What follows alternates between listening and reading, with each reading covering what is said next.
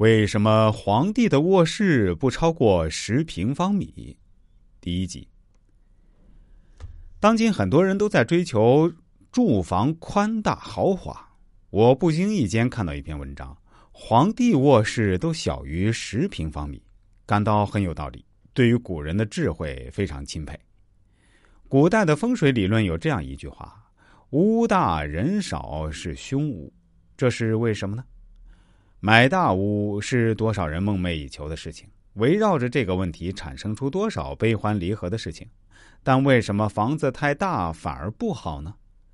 古代有这样一句话：屋大神少切莫住。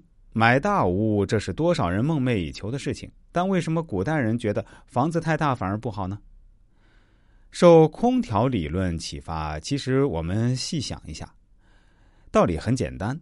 举一个例子，比如在一个10平方米的房子里安上一台1匹的空调机，开动它半个小时后，房间就凉快下来了。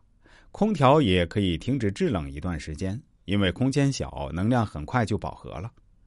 也就是说，空间越小，需要能量就少。可是当你把这一台1匹的空调放在一个100平米的大房子里，它就显得无能为力了，因为房子越大，需要的能量越多。所以尽管这台空调不停地制冷，房子温度依然达不到预期的目标。因此我们需要大匹数的空调才能满足大房子的需要。回过头来看，我们人也是一个能量体，会发光发热。如果用人来代替这1匹空调的话，越大的房子当然会消耗人体能就越多。因此房屋大小必须和入住的人数成正比。也就是房子越大，入住的人应该越多，也就是我们常说的人气要旺。风水中常说房子会吸引人气，这句话一点不假。人体的散发出来的能量就是我们所说的人气。当一个人用了那么多能量去填充一个大房子的空间时，他对于身体的损害是可想而知的。身体能量消耗多了，自然体质就变弱了。工作起来无精打采，差错也就在所难免，判断力下降，倒霉的事儿也就接踵而来。那么一个房子多大面积才算好呢？